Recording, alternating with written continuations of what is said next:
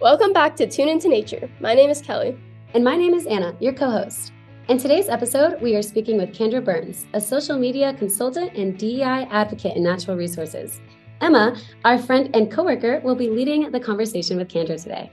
To kick it off, can you both introduce yourselves?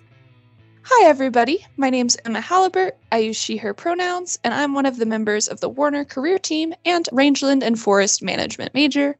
Today, I have the opportunity to speak with Candra Burns about the role of diversity, equity, and inclusion in natural resources and natural resource communications. So, Candra, if you could give us a short introduction and then we can jump on into the questions.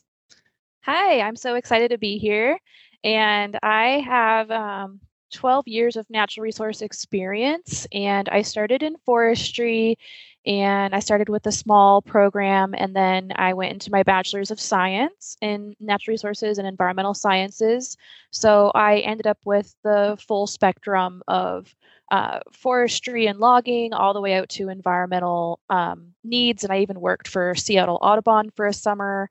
Um, nice. And I enjoy activities like tree planting, going out and listening to field experts, then communicating as well. Something through the years that I was learning going through these programs is that we needed more diversity. We needed more women uh, yeah. to be in, to be involved. And so I think that it's really important. So, the background I grew up in a coastal community on the Quinault Indian Nation area, so paying that homage to our mm-hmm. Native Americans. The reason why I'm from that coastline is because my grandfather was a gill netter, and my family yeah. grew up fishing and in that industry. And it was quite the boom out there. The Chehalis River was used for a log driving. The Polson Museum has a lot of history, and we even mm-hmm. still have a loggers play day, which is a oh like, yeah com- a community event. I was loggers play day princess when I was in uh, my senior year of high school. Yeah. Nice.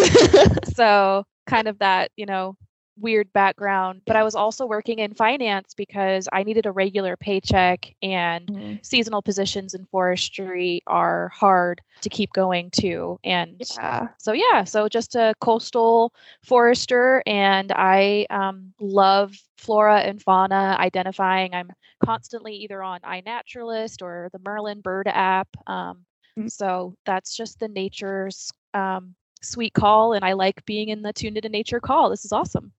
Yeah, of course. Um, and then we'll start off. You told us a little bit about your background already, but in your opinion, why do you think diversity, equity, and inclusion work is so important in natural resources? I think we're transitioning away from exclusive groups. So, what that means is we had groups that I, as a younger woman, would be involved in, but there was a group of friends that usually would go to the bar and have a few drinks and they would have a mm-hmm. meeting, but it didn't feel like diverse at all. There were times yeah. where I was, you know, one of the only women in the room, and I was lucky in my forestry program to have four women. Yeah. And I think it's definitely out of the 12 years I've noticed a difference. It's, you know, gone to more 50 50. And I'm really excited that the natural resources programs that I helped um, build in my college are, you know, still going and definitely bringing in that diversity. And I think it's more of it making spaces for people to be included. I think that's where yeah. we're, we're headed. And that's, that's where I feel safe. And so mm-hmm. I let people know that that's needed. Yeah, definitely. And I mean, yeah, forestry has definitely come a very long way in colleges. I I feel comfortable saying CSU is around 50-50, but there are definitely times I've been the only woman in the room at forestry events and I know some of my peers have been in those same situations and it's like yeah, we're I think we're at a hard kind of middle ground between really working for diversity and making more safe spaces, but also kind of fleshing out what we have. Yeah, and I absolutely love being involved in women's groups, but we aren't excluding yeah. anyone from our groups. So we still include men and all people. Yeah, exactly. And I know we met at the Women's Forestry Congress, which happened in October, but we're planning an event in a month and we've really been pushing like anybody can come. And I know a couple of our male officers in SAF were even like very interested in coming to the Women's Forest Congress, but they're like, you know, uh, this isn't my event. I'll come to all of the things y'all put on when we come back. So luckily, lots of our foresters out here really on the diversity movement. So it's one of the Yeah. great things out here. And then our next question, you kind of mentioned it earlier, but did you ever feel unwelcome at a job or a work event? And how do you navigate a situation like that? Not unwelcome. I think I would mm-hmm. feel questioned, would be the word. Yeah. Just people asking lots of questions and going into a space where it's interesting when you're involved in a society or a club that is nationwide, but because you go to a different chapter or you, you fly to a different state and you get involved in a different state, just because people haven't seen you regularly in their meetings, they ask a lot Oh, of yeah. questions. And so Mhm. that happened to me when I transitioned. Um, so I've gone from Washington State, I've lived in Germany for three years, and then I went to North Carolina for two years. Fitting in or being a part of the South was really hard for me, Yeah. uh, being a neurodiverse person, and I didn't know how that would that would affect me until I got uncomfortable in spaces, and it was Mhm. because people were questioning why I even had a service dog oh, yeah. so that was really hard to navigate when um, I am already having a hard time with the event. I'm in a small space with a lot of people, Mhm. and they ask questions that are, you know, valid, and I I want to help answer them, but I'm also sometimes not mentally. I don't have the bandwidth for it at times. yeah. I just like to go through the meeting and put the, you know, put the dog away, or you know, just have him in the Mhm. room with me at the least, and people just yeah. from different communities don't understand that that's a need and Mm-hmm. so that's been i guess uncomfortable at times That makes sense. And I know, at least personally, a lot of times it's like when I'm the only one in the room, it's like I know that the guys I know have my back, but it's always like that feeling of like, but what if, like, what if they don't really want me here? And I feel like some of it's just psyching yourself out. Another question What resources do you wish that you had had when you were starting out your career? the resources that i've created over the years i wish I, Yeah. I would have i would have had because what i was witnessing behind the scenes in 2013 to 2015 was Yeah. a lot of people having each other's backs, but that mm-hmm. exclusivity excluded people. People didn't really know the actual meaning behind what they were doing. It mm-hmm. wasn't intentional, I don't think. There were times where there were jobs offered but not put online. So they weren't even on a website. They weren't um they weren't advertised and Yeah. there there were a bunch of listservs that I ended up getting on after joining communication teams. So I've been on several Oh, different yeah. committees. So I've been on communication chair for Forest Her North Carolina. I've been in um, Yeah. Society American Forester communication Mhm. for the state and different things like Yeah. that. And those resources that are available to people who are on boards and committees also need to be available to the people who are Mhm. a part of those groups. I tried to get those listservs and the groups where there were jobs available to st- Mhm. directly to students. So what I did was I took and I know I'm talking old technology if I start talking Yeah. about Facebook, but um I, you know, Facebook back then was what we had, and so I started to encourage um, students to have their own Facebook groups, and I would Mhm. start directly posting whatever I saw in the uh, forestry sector into those Oh, groups nice. and make sure that they had the announcements and that they could see. And then I was also really good at scholarships and grants. So Yeah. helping students with that. And one of my favorite things that I still do to this day um, is I have a lot of mentees. I like helping people with their resume, cover letter, uh, internship advice. You know, Mhm. I just had someone the other day DM me on Instagram and ask me, private, private or state, like what should I do here? Oh, and I, yeah. I always talk about like, okay, well, what's the incentive for you to be there? What's the starting Mhm. wage? Um, Yeah. do you want to to drive across country if you have to go to Idaho? You know, like Yeah. you know, so just making sure that my mentees know it's because I grew up with a system of one or the other. And the very binary systems that I grew up in, I also have been unlearning. Yeah. Yeah. That's great that you're able to like help mentor people so much and really like talk them through the kind of parts of your career journey that you like think about on the back burner when you're alone and then it's like, "Oh, I don't know what to do." yeah, what did I think of my cover letter or like my opening yeah. statement or just simple things like that. I've been approached mm-hmm. and really happy to have people who are comfortable. I've overcome so much in the industry that mm-hmm. people also come to me with, you know, not so good situations. Before we move on to the next question, I do have to plug that the Career Center has a great newsletter with lots of job postings that we get from all of those listservs you were talking about. So, to any CSU students listening, I would definitely recommend checking that out if you're looking for any jobs. And then moving on, um, Candra, do you enjoy working in natural resource communications? And what has your experience been in kind of a less traditional or less thought of natural resource job?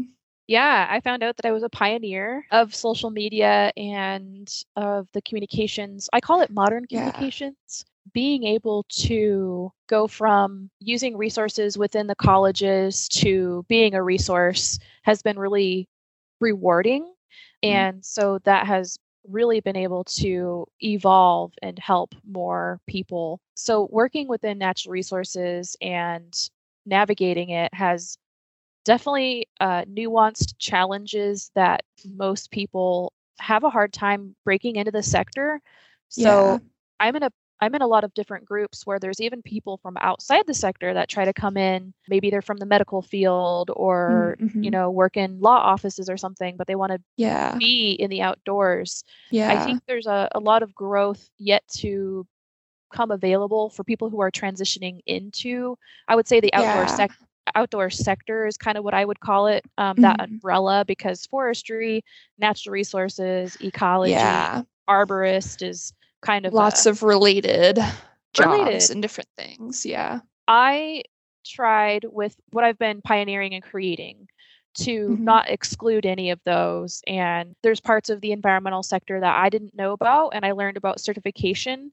So I got yeah. to work on a certification contract for a few years and okay, learn nice. about Sustainable Forestry Initiative mm-hmm. and the mm-hmm. Forest Stewardship Council.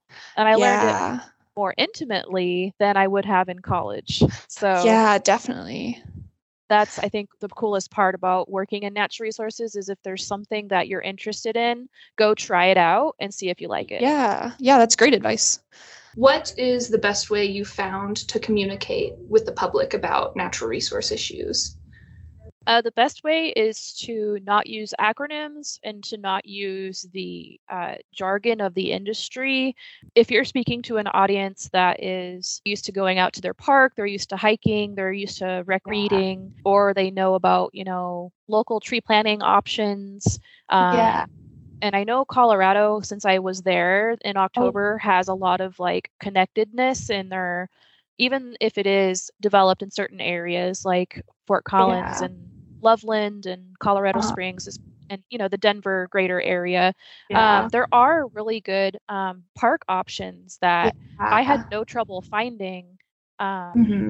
So I think that's really important to have that in the community and to have that available because that's really the gateway to getting people outside and yeah. to getting getting the greater public to understand. So one of my favorite projects is interactive mapping or interactive displays within parks. You can do topics such as, oh, uh, birds, the different birds in your park, different uh, species. So putting signage up of even Latin names. Mm-hmm. There's clean water initiatives that you can mm-hmm. talk about. And even the fire community is really important with FireWise yeah. and yeah, uh, that urban rural interface. And yeah. you have a lot of animals that come in so, yeah, so those kind of things the public understands because it's part of their mm-hmm. life.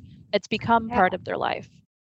Yeah, definitely. That's one of the things I love about Colorado is all the open spaces and parks, even in Denver, like even in the heart of it, they still got plenty of parks. Um, and then our last formal question before we move on into the rapid fire and closing question. Um, do you have any advice on how students can center DEI work in their career journey or in their lives? Yeah, I was fitting in DEI unknowingly because I wanted to bridge age diversity and sustainability. That was my Yeah. mission in 2016 when I started talking forests. Nice. Um, so I was able to take work that I'd already been doing in the sector or pieces of communications and media that had already been done and make them more inclusive and Yeah. bring them to different areas because mm-hmm. when historically we were in these industry communities i would say it was it was just what you did or you know what you were involved in or Yeah. whatever and now we have different avenues and so i think bringing all the different organizations online Yeah. Has really helped people see and get um, more exposure and in turn you know we're educating the public about natural resources Yeah, and I think social media is such a great way to do that now because it's so easy to reach, especially like younger kids. Like a lot of really young kids have phones now and social media. So it's like you can start exposing kids young to like learning about the environment outdoors.